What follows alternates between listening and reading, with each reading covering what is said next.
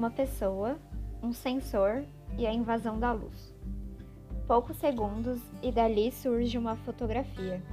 Criar uma imagem hoje pode estar à distância de dois movimentos com os dedos e consumir essas imagens também.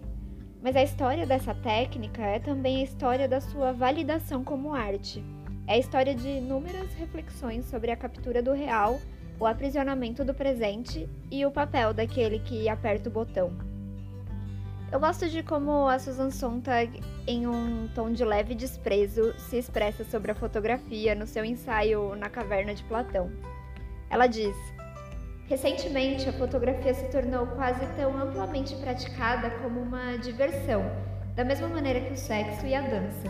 O que significa que, como todas as formas de arte de massa, a fotografia não é praticada pela maioria das pessoas como uma arte é principalmente um rito social, uma defesa contra a ansiedade e uma ferramenta de poder. No decorrer do texto, Sontag é ainda mais dura com os registros fotográficos, principalmente quando usados como um instrumento de dominação. Ela elenca um punhado de situações em que os fotógrafos, principalmente em zonas de guerra, estavam apostos para não interferir e nos legaram imagens de violências que, ao mesmo tempo em que oferecem denúncias e revolta, nos anestesiam diante das violações ali representadas. Todas as fotografias seriam um símbolo da nossa mortalidade, e o tempo seria o responsável por tornar até o mais amador dos fotógrafos em uma espécie de artista. Para ela, nós fotografamos movidos pela nostalgia e criamos falsas presenças e monumentos de ausências. Tudo que existe hoje existe para acabar em uma fotografia, mas ao mesmo tempo, tudo isso que é registrado e fotografado representa um mundo em dissolução, em que diversas espécies, por exemplo, vão sendo extintas na mesma medida em que a gente consegue chegar até elas e salvar uma imagem, talvez inócua, delas mesmas. Susan Sontag publicou esses escritos em 1977, quando a fotografia já era viável como hábito de consumo para as classes médias de muitos dos países do globo. Um hábito menos frequente ou imediato do que é hoje em dia, porque demandava compra, revelação de filmes, mas uma forma de registrar as viagens de férias ou então os aniversários da família. Em 1977, a fotografia já tinha entrado definitivamente nos museus como uma expressão artística legítima. Meu nome é Bárbara Carneiro e esse aqui é o Pitoresco.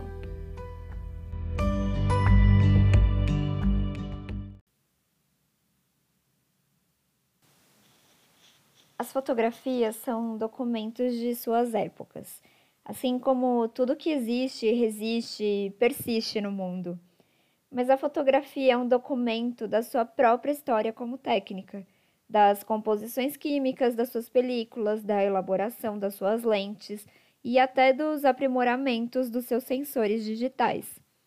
Talvez a gente imagine que a fotografia seja um documento mais importante do que outros, porque ela aparenta ser um contato direto do presente com o passado, fazendo a gente se esquecer um pouco de que ela também é um intermediário e, como tal, nos conduz por um caminho específico.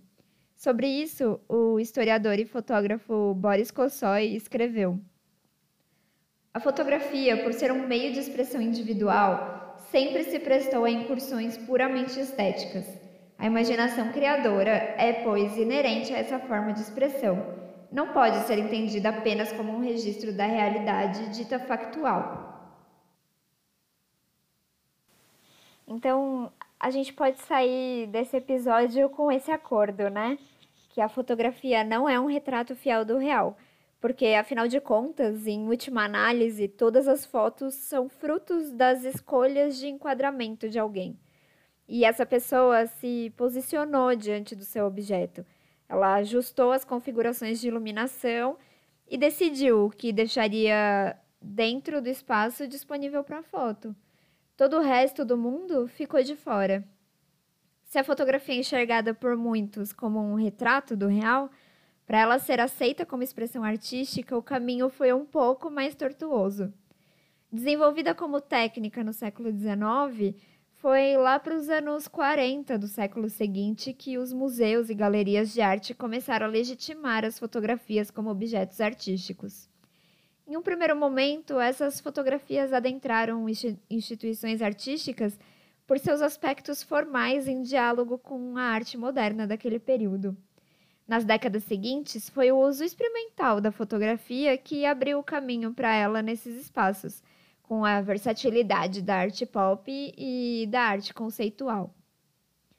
E aí a gente chega até numa contradição com os registros fotográficos das performances artísticas, que acabam sendo apresentados como uma obra. Ali, a obra de fato não está presente, apenas a sua lembrança, porque a arte em questão se propunha a ser algo único no tempo e no espaço como a gente lida com a perpetuação de algo que deveria ter um fim em si mesmo? Ou como preservar a lembrança de algo que não existe mais? Nas últimas décadas, a presença da fotografia em museus de arte se consolidou de maneira definitiva. E até os trabalhos ditos jornalísticos ou documentais ganharam atenção e espaço em exposições. A discussão sobre se existia mérito para o fotógrafo como um artista é, empenhado nas questões estéticas, ou se ele era apenas um viabilizador da foto através de um maquinário, foi superada.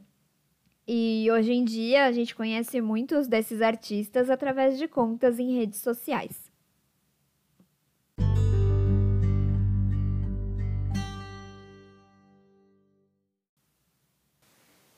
Foi justamente assim que eu conheci o Hudson Rodrigues com quem eu converso nesse episódio. Os nossos primeiros contatos aconteceram há mais de 10 anos pela internet em interações nas fotos que tiramos pelas ruas da cidade. As fotos do Hudson, porém, saíram das ruas e entraram no museu. Em 2018, ele teve uma série fotográfica selecionada pelo Museu da Imagem e do Som de São Paulo, e Bambas, que é essa série, foi exposta nas paredes da instituição. Meu nome é Hudson, sou fotógrafo, nasci em São Paulo, é, me formei em, designer gráfico em 2007 e a partir dali, depois que eu me formei, eu comprei a câmera, né? Que foi. Não foi bem depois que eu me formei, demorou acho uns dois anos ainda. E aí eu comprei a câmera e comecei a fotografar, né? E aí você começou a fotografar, tem uma caminhada aí, e você foi parar no museu. Eu fui para o museu, a primeira exposição minha foi em 2018. Então, para você ter ideia, eu fiquei praticamente 10 anos antes de ter a primeira exposição individual, né?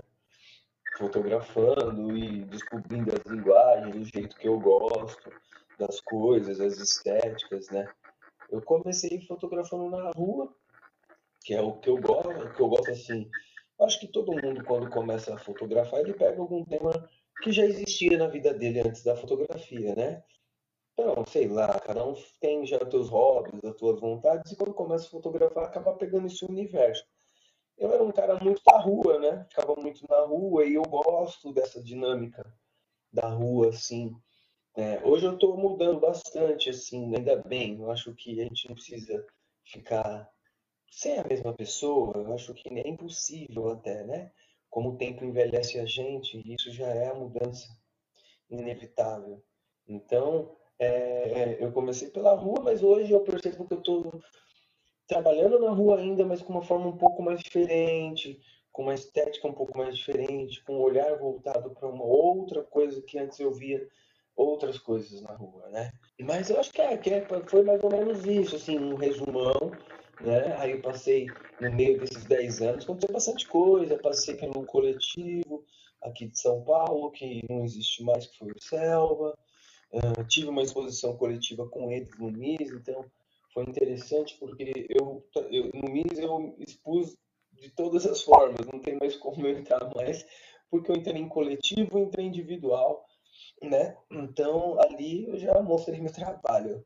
E agora é continuar produzindo e, e, ir pensando, né, nessa, nessa, no que eu quero. Como que surgiu a fotografia assim na sua vida? Você comprou a câmera, mas antes você já tinha interesse? Você já curtiu o trampo de algum fotógrafo específico? Ou foi mais tipo, ah, vamos ver o que, que dá para fazer aqui?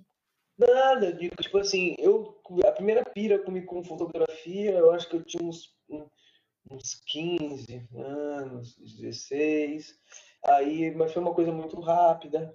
Aí com 19, essa ideia voltou na minha cabeça.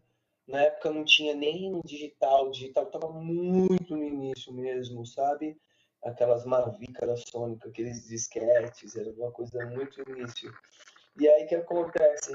Eu, mano, a fotografia foi uma coisa muito doida, porque aí eu comprei uma câmera num dia e eu fiquei meio, meio com medo, sei lá. Eu falei, meu, o que, que eu vou fazer com isso aqui? Eu já sabia que eu ia fazer, mas eu fiquei meio paralisado. E aí eu devolvi a câmera, eu fui na loja, devolvi a câmera por, por esse medo, por esse receio. Eu não sei dizer o que, era na época, mas eu não estava à vontade. E aí eu devolvi a câmera e fiquei estudando três anos sem câmera, estudando tudo, equipamento, fotógrafo, e me descobrindo, né, dentro desse universo que eu já estava estudando. Então, depois de três anos, eu comprei a câmera, aí eu me senti totalmente apto para seguro, para ir para rua ou fazer a foto que eu queria. Parecia que eu já tinha meio que me encontrado no ponto onde eu precisava, né? Aí eu falei, pronto, é agora. Então, de moleque, eu já trabalhei muito. Eh, minha família era de música, então minha vida inteira foi muito rodada, muito rodada assim, é, no meio muito artístico, né? Eu acho que não tinha como eu fazer outra coisa, assim. Eu sempre ia acabando indo pro lado da arte, né? De alguma forma. Então, eu, na época eu trabalhava na PAI, eu era auxiliar administrativo. Aí, quando eu entrei na faculdade, eu pedi as contas e aí eu fui moldando minha carreira, mas na verdade ela foi sendo moldada muito natural, assim. É claro que com, com uma força de com, com planejamento que às vezes é natural, que você não percebe, mas você vai atrás, as coisas acontecem, entende? Hoje, na idade que eu tô, eu aprendi umas coisas com a vida que é incrível, incrível. Porque quando você é meio mais jovem, parece que ah, parece que a força de vontade, a disciplina e o fazer não, vai te levar a lugar nenhum, mas é só isso que vai te levar onde você quer. Para expor também, ainda mais nesses lugares, você manda o teu trabalho e ele precisa ser avaliado, né? Isso eu acho muito bom, porque o que acontece? A avaliação de profissionais hoje no mercado, eu acho que é o que a gente pode ter para conseguir buscar uma estética interessante, já que o Instagram ele jogou mais, ele jogou, ele abriu umas portas maravilhosas, só que ao mesmo tempo ele destruiu uma forma de se criar uma imagem, uma forma de você elevar o seu nível, porque afinal ele vicia. É uma plataforma que para mim muito ruim para artista, tá? Porque se você não prestar atenção, você vai acabar, você vai se rendendo para ele e você deixa de ser artista porque você começa a entrar na fórmula que ele fala para você, ó, isso dá certo. E aí você perde a tua, a tua, a tua autoridade, a tua, isso de poder criar mesmo sem pensar em algum resultado, né? De descobrir mesmo, né? De experimentar. É isso, de experimentos. Eu acredito que se você for a alguns trabalhos de alguns fotógrafos, cara, a, a, a, a caminhada da estética, né? De você chegar em um lugar é maravilhoso, porque é, eu estava vendo uns filmes, um documentário de jazz, que foi uma coisa que me, me ajuda muito. Eu adoro ver é, documentário de artista, porque aquilo me dá uma ânsia, aquilo me sustenta de disciplina, entende? Eles ficam oito horas por dia atrás do jazz deles. E a coisa mais louca que é que você começa a entender que você pode morrer sem encontrar o seu próprio jazz. O encontrar o seu próprio jazz, na minha questão, é você encontrar a tua estética, é você conseguir criar esse universo interessante, sabe? Isso é um processo devagar, porque você vai se descobrindo e alterando, sabe? Isso eu acho muito foda. E aí, qual que foi esse caminho para você chegar na série Bambas, que foi a série que foi exposta no Mises? Cara, como eu falei pra você, eu não. Quando eu percebo as coisas estão na mão, sabe? Eu fui fazendo, fazendo. Eu sempre tive problemas assim de trabalhar com alguma série, né? Como você acaba indo. Eu fotografava muito na rua, se você prestar atenção, o assunto acaba sendo mais ele é abrangente, né? Você não pega apenas um assunto, algo e, fotografa. A rua ela te dá vários frames de várias coisas, né? Existem várias formas de você poder dar uma narrativa para isso depois. Só que eu me cobrava um pouco de, pô, eu não tenho nada, sabe, contando sobre algo, parece que está tudo muito jogado.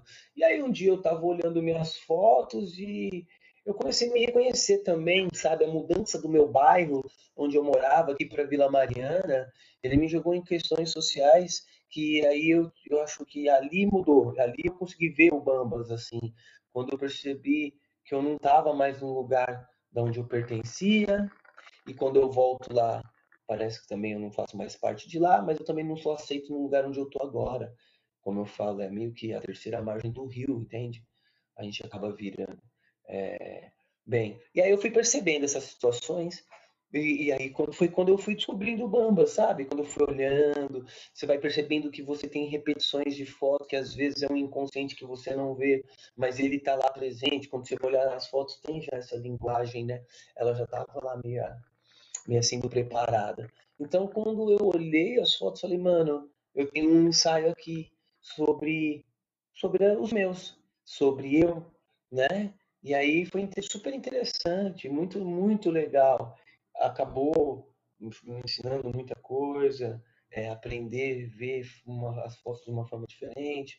Mas o Bubbles ele foi meio assim, sabe? Eu, é, é, tipo assim, o MIS eu entrei, mas eu fui moldado cinco vezes, entende? Isso eu acho muito importante, esse processo, entende? Da, da gongação. Então, eu acho assim, às vezes você percebe, ainda mais hoje, eu acho que os concursos são importantes para você ter uma avaliação profissional. É claro, você não precisa levar aquilo ao pé da letra, caso você não passe, mas é interessante. A reprovação faz você superar. Mas eu percebo que a geração nova, eles não gostam de ser reprovados, de forma alguma. Então você percebe que a galera mais nova, eles não mandam muito. Pelo menos o que eu percebo que fica em minha volta, eles não mandam muito, porque ali a comprovação do que ele acha maravilhoso não é.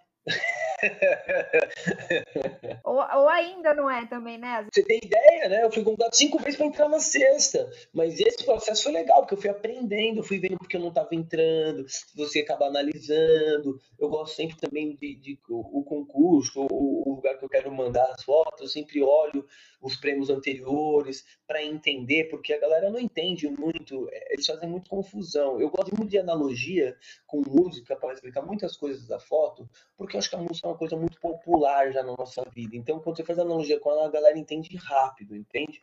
Então, hoje as pessoas têm que começar a entender que nem um amigo meu falou, pô, Udi, tô mandando esses, essa foto para esse concurso e não tá passando nunca. Eu falei, irmão, você tá mandando hip hop numa rádio de rock?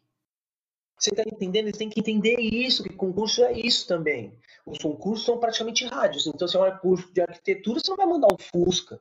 Se você está num concurso de rua, você, você tá entendendo? E aí você tem que desbravar o próprio, o próprio edital também. Uhum, uhum. Eu também tenho uns processos assim, é difícil eu vou fotografar por um concurso, né? Eu vou trabalhando e as fotos vão ficando aí. Quando eu vejo que algo meu encaixa dentro de algo, eu mando, não faço o inverso, né? Não faço algo meu encaixar lá dentro de qualquer jeito. O lance de montar exposição e tal, você teve voz em tudo? Como que foi essa negociação? É bem de boa com eles, muito de boa. O é maravilhoso em questão a isso. Eles te dão, eles te dão um apoio muito bom e, e fica tudo na sua mão, né? Eles mostram para você o que você tem que um valor que você vai gastar na sua exposição. Você vai organizando, né? Exemplo, hum, eu queria uma moldura na minha foto específica. A moldura era cara.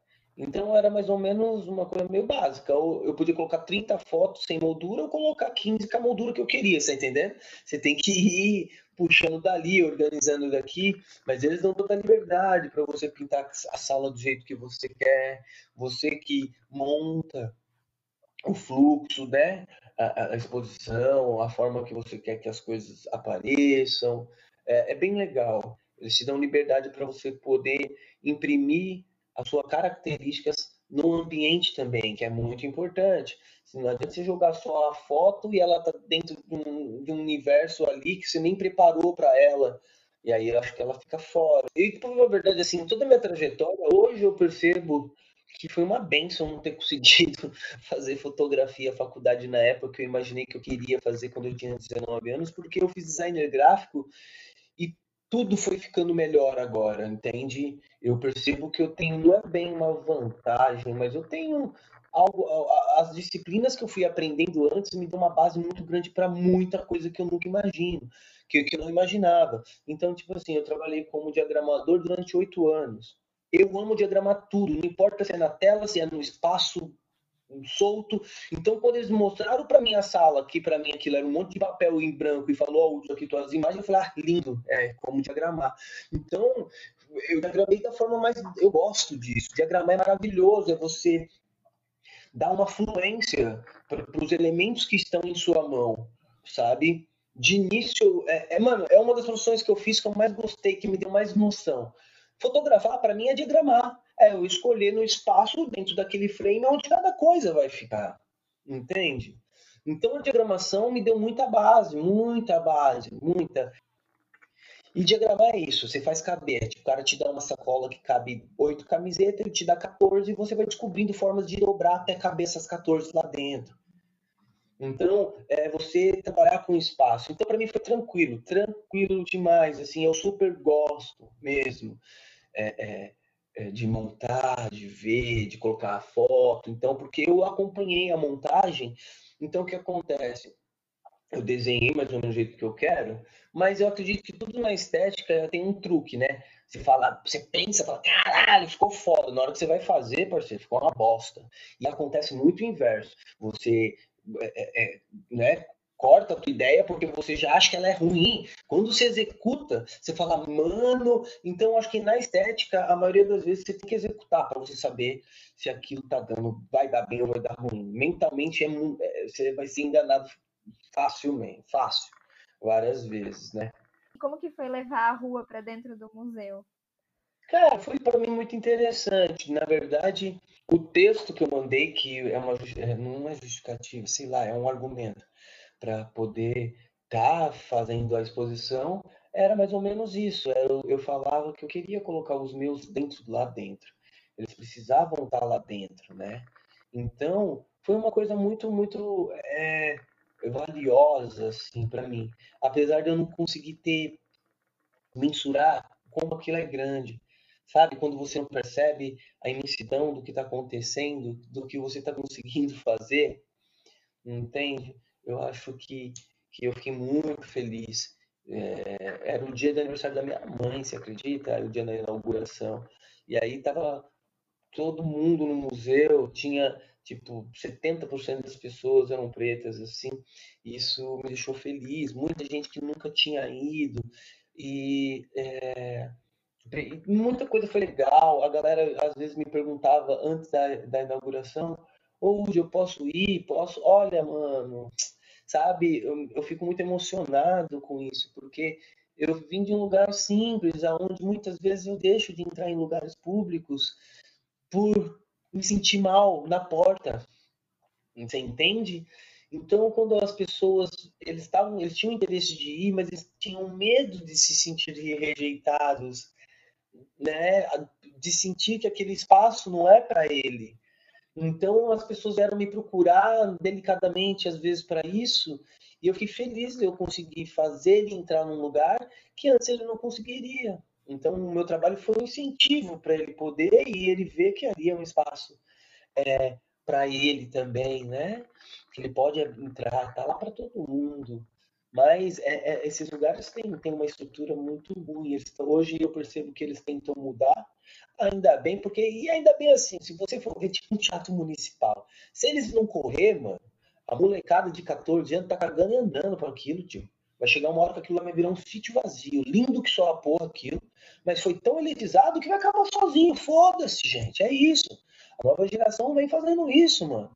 Já que não é para mim, acabou, não é para mim. Não vou. Quem tem que querer que a gente vá lá para aquilo continuar vivo e fazendo a função dele é o museu. Se a gente o museu com muita graça, querendo só aquele público, aquele público já tá com 60 anos, mas 20 morre, aí os novos não vai, acabou. E também é nosso, né? É, em geral, esses, essas instituições são públicas tal. Sim, acho. Meu, tá, eu, eu vejo assim, a galera já tá meio que se coçando, movimentando. Eu acho que é bom. É, vai demorar a caceta para ter uma mudança que para mim seria significativa. Vai demorar um pouquinho. Mas tem que começar de algum ponto, né? Sim. Qual que é o lugar da fotografia hoje na sua vida? Ela tá na minha vida hoje de uma forma diferente, porque né, a gente vai mudando. Antes eu percebia que eu ficava muito mais tempo com a câmera, apesar que eu tô pensando esses dias, eu quero voltar a estar com a câmera mais do meu lado, né? Voltar de novo a, a estar com ela em casa, na rua, uma coisa assim, porque eu sou uma pessoa muito ansiosa, muito, mas muito, muito, muito, e muito assim, eu ter que medicar até, é muita ansiedade. E eu percebo que quando eu estou focado em alguma coisa, tipo, sei lá, jogando videogame, tomando banho ou fotografando, eu consigo diminuir isso. Parece que minha cabeça lá. Então a fotografia me ajuda para isso também, né? Para diminuir essa, essa ansiedade louca que eu tenho. Então, ela vai me, ela vai me seguir como sendo uma terapia, uma, uma, uma, função terapêutica e outras coisas. Minha profissão também, né? Gosto muito de hobby. Eu acho que hobby é uma coisa muito deliciosa, né? Qualquer um que você pega para você se descobrir, para você fazer, para você se desligar. A questão é que eu acabei fazendo do meu hobby o meu emprego. Agora eu tenho que arrumar outro hobby. Que hoje eu fico me descobrindo como fotógrafo, é, me descobrindo assim o jeito que eu gostaria de, de serviço e o, o, jeito que eu gosto de ser como profissional, entende? Eu não queria ser fotógrafo de um estilo ou de uma coisa só, entende? Sabe? Ai, fotógrafo de rua, ai, fotógrafo de moda, ai, fotógrafo, não sei, acho muito, muito, para mim não funciona. É, é, de novo, analogia com a música, eu gosto de muitos estilos de música, para falar a verdade, de todos praticamente. Então, se você falar, uh, de forró, tem um bagulho que eu acho foda de funk tem uma parada que eu acho foda, rap hop foda, rock foda, eletrônico. Então, em cada estilo tem algo que eu gosto. E a fotografia também. Eu gosto muito da, de algumas coisas de moda, eu gosto muito de uma estética de rua, eu gosto muito da forma documental que às vezes as pessoas pegam. Então, a fotografia documental eu acho bem legal, como você conta algo pelo teu ponto de vista, sabe? É, é, para mim, um exemplo de fotógrafo hoje em dia, você fala, você queria ser igual qual fotógrafo? Eu queria ser que nem o Gordon Parks. Ele é perfeito, ele é perfeito, ele faz rua, ele faz documental foda e faz moda. Entende? E eu sempre falo isso às vezes com algumas pessoas que eu converso, por que isso é possível? Porque ele leva ele até o trabalho, ele não traz o trabalho até ele. Isso faz muita diferença. Porque quando você se leva até o trabalho, o teu trabalho vai estar em qualquer trabalho. Porque você se levou, você tem uma personalidade aonde você encaixa, diferente do tema, o teu jeito. Agora, se você traz o jeito que é feito, se esquecendo de você, você vira uma pessoa meio tendenciosa. Você não consegue ter uma linha estética porque você está tentando mudar para encaixar sua foto em algum campo. Entende? Então é você aceitar o teu estilo e não interessa, é street, teu estilo tá lá, é casamento, teu estilo tá lá. Por quê? Porque você não tá trazendo job, você tá só levando você. Eu vou fotografando o que eu acho interessante, o que eu gosto, o que me toca, o que eu percebo que tem alguma coisa ali que, que, que, que eu gosto. Então, é, é, o inconsciente se tá agindo, né? O meu, pelo amor de Deus, às vezes eu mostro algumas fotos para algumas pessoas e eles começam a mostrar, me ajudar a mostrar como o meu inconsciente está presente, eles começam a mostrar coisas de repetições que eu nunca reparei. Então, automaticamente, seu corpo pega, ele vai lá e faz aquilo, né? Sem você é, reparar. É claro que depois algumas coisas inconscientes vêm, vira consciente quando você identifica. Aí você fala, ah, que legal, agora eu vou continuar, eu vou tentar dar continuidade assim. Durante muito tempo eu percebi que minha foto era falando mais de mim do que, o, do, que do assunto que estava sendo fotografado. Eu vejo que isso é inevitável. Todo fotógrafo, em qualquer foto, ele fala dele também. Só que o meu tava, eu sentia que às vezes era 70% eu e 30% que estava sendo na frente. E aí eu quis, hoje eu penso muito em como mudar isso, né? Como contar a história é, é, da, do que eu estou vendo, contar uma história deixando eu um pouco de canto. Eu acho que a fotografia, por mais que é um ato meio de uma pessoa ali clicando, você precisa ter alguém na frente da câmera, né? Então isso já mostra que tem duas pessoas ali trabalhando, né? O que você está vendo, você, né? Só que ou eu já participei de um coletivo também. Só que aí você vai se descobrindo na tua foto e o jeito que você gosta de fazer. Hoje eu eu, eu, eu, eu acabo sendo uma pessoa mais solitária, eu prefiro, né? Eu acho que é super legal ter projetos, aonde você tem projetos de coletivo, porque eu acho que é, é, quando você está em coletivo e com pessoas com o mesmo objetivo, só tem a crescer, entende? Demorou para mim ver isso, porque quando a gente está, é, tanto na fotografia como no design, eu fui aprendendo isso com o tempo, porque quando a gente começa a fotografar, eu não quero que ninguém toca no bagulho nosso. E no design também. Só que a vida vai trazer uma experiência para você, se você deixar, que quando você for perceber, você fala, caraca, uns oito pessoas deu palpite, olha o que transformou e olha o que era. Se você não negar, você vai perceber que o projeto em coletivo ele vai deixar mais forte. Entende? Ele vai sempre melhorar o que você está fazendo. Só que tem que saber dividir. Às vezes você não quer coletivo, você não quer opinião, você não quer trabalhar junto, você quer fazer sozinho. Então eu acho isso. A fotografia tem esses dois lados, né? Ela tem um lado muito, muito, muito, muito sozinho que eu gosto muito também. Eu acho que é, eu escolhi ela como hobby no início porque é uma, uma para mim é uma, uma, uma atividade de reflexão muito vezes filosófica, sabe? Ela ajuda a entender o meu estado aqui na Terra nesse momento e a ver as coisas que acontecem. Eu consigo ver de uma outra forma, né?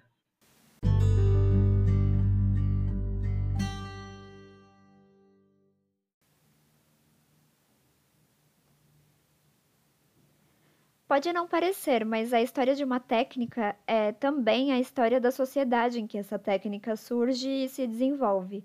A história da fotografia, portanto, não é só uma narrativa evolutiva de como lentes e aparatos melhoraram ao longo dos anos. É também a história dos seus usos e dos problemas dos seus modelos. Por muitos anos, fotógrafos profissionais e amadores lidaram com uma dificuldade extra ao registrarem pessoas de pele escura. Ao focar o desenvolvimento dos seus produtos em uma determinada norma, que eram os tons de pele claros, as empresas de filmes fotográficos criaram um desafio para a presença de pessoas negras nas fotografias. Muito cobradas por indústrias como as de móveis de madeira ou então as de chocolate, é, que precisavam que houvesse a possibilidade de os consumidores perceberem as nuances em, nos seus produtos, a tecnologia passou a ser ajustada para tons de marrom. E isso diz muito sobre as prioridades, não é mesmo? Mas os fotógrafos negros fotografando pessoas negras aprenderam na marra fazer as compensações necessárias para registrar aquilo que eles não queriam deixar passar. Eles ajustaram a medição de luz, o tempo de exposição e até manipularam as imagens no momento de revelá-las. Essa foi a história dos fotógrafos como Gordon Parks e Roy de Carava. Ambos criaram imagens importantes sobre a cultura de onde vinham, da presença dos negros na sociedade americana, da segregação e dos ícones dessa cultura.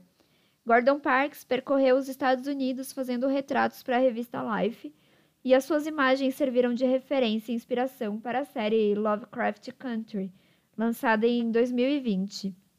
Em uma dessas fotografias coloridas está uma mulher negra com uma menina, talvez sua filha, é, esperando na calçada de uma rua. As duas se vestem com vestidos de renda e babados. Na cena, vemos também que há uma mulher de vestido vermelho ao fundo e um carro preto em movimento. Existem placas de neon acesas ali no fundo também, perto de algumas casas, e acima das duas figuras, no primeiro plano, lê-se Entrada para o G-Cor. Uma cena banal, registrada em 1956 pelo fotógrafo que nasceu no Kansas em 1912. Roy de Carava nasceu em Nova York e a sua obra é celebrada pela maneira como ele registrou o bairro do Harlem nos anos 1940 Disposto a criar retratos sérios e artísticos da população negra do seu entorno, ele começou a fotografar justamente naquela década. As suas fotos das ruas têm uma vibração que também aparecem nas que ele tirou de artistas de jazz, congelar o tempo em uma imagem e ainda assim o movimento persistir. Em uma fotografia sua em preto e branco, nós vemos de cima duas crianças. A, luz ocupa um terço da foto, enquanto os outros dois terços estão na sombra. Uma das crianças, um menino com uma lata e um graveto na mão, mexe-se na parte clara da foto, olhando para outra criança que o segue, mas que está na parte escura. Um registro terno de uma infância que sorri, entre o sol e a sombra, nas ruas de 1952. Ao contar a história desses fotógrafos e da maneira como tiveram que driblar o racismo, dentro das câmeras, das redações e do mundo em geral, Teju Cole escreveu que é como se o mundo, em sua maneira negligente, dissesse: vocês são simplesmente muito escuros. E esses artistas, intencionados em obliterar esse modo absurdo de pensamento, silenciosamente respondessem: Mas vocês não têm ideia de quão escuros nós ainda podemos ser, nem o que a escuridão pode conter.